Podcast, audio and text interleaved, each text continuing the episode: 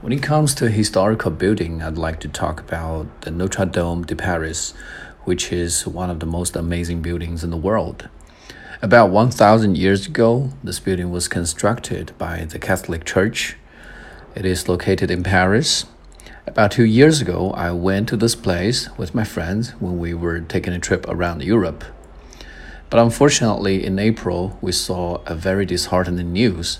It said that the building was damaged by a big fire that lasted 14 hours. There are several aspects I'd like to talk about this building. First of all, I want to talk about its appearance.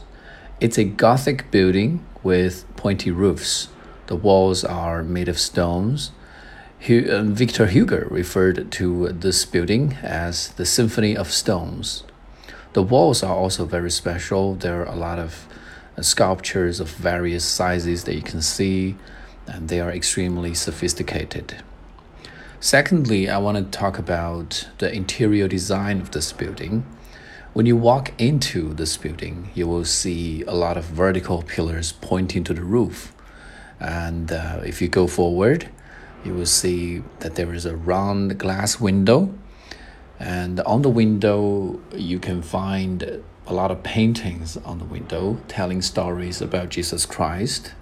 And when the sunbeam goes through this window, the whole church is illuminated by the colorful light.